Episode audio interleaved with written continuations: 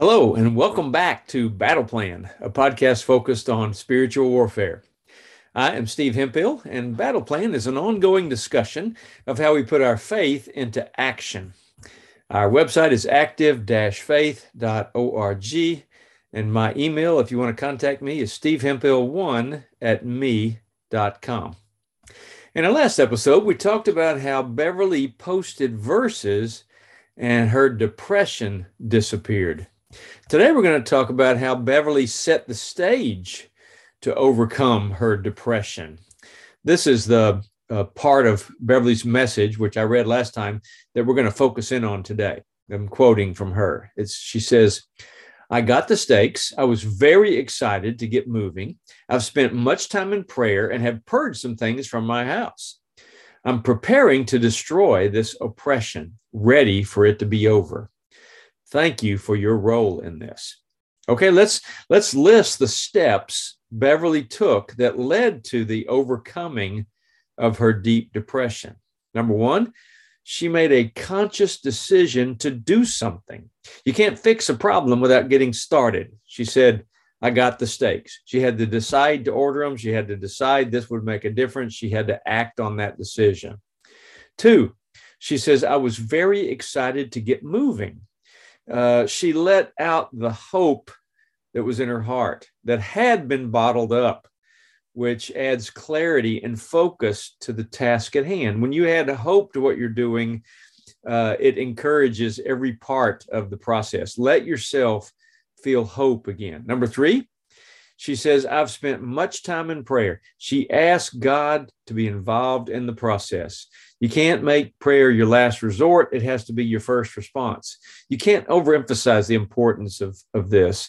You need God to lead, to guide, to remind you, etc. And notes that she didn't just fire off a quick little prayer before the process. She said she spent much time in prayer.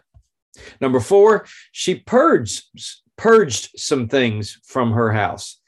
Uh, this is also vital. We'll talk more about this in future episodes because many don't realize that the things in your possession can allow the enemy access to your home. The decisions you're making, uh, looking at porn, being involved in things that are ungodly, it not only affects your home, it affects your family and your children, literally changing the atmosphere. We're going we're going to discuss that uh, in some future episodes of Battle Plan. Number five, she mentally began to prepare herself for the difficult process ahead. She said, I am preparing to destroy this oppression, ready for it to be over. See, this was a conscious and deliberate preparation. It included those other things prayer and, and, those other things we just listed. So, in light of today's thoughts, let me suggest part of your personal battle plan might be to decide to do something, fill your heart with hope, bathe it in prayer, purge some things from your life, and you know what they are, you know what things need to go, and then fully prepare yourself mentally for a better future. Maybe you could pray like this Lord, forgive me for just talking about change. Help me to do the changes.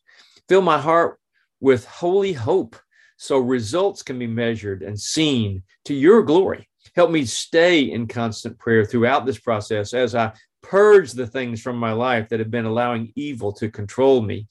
And help me to truly be mentally prepared to make this permanent change for the better. In Jesus' name. See you next time on Battle Plan. We're going to dig deeper into the details of how Beverly's steps that overcame depression. Uh, keep praying because prayer works. God loves you, and I love you. Have a great day.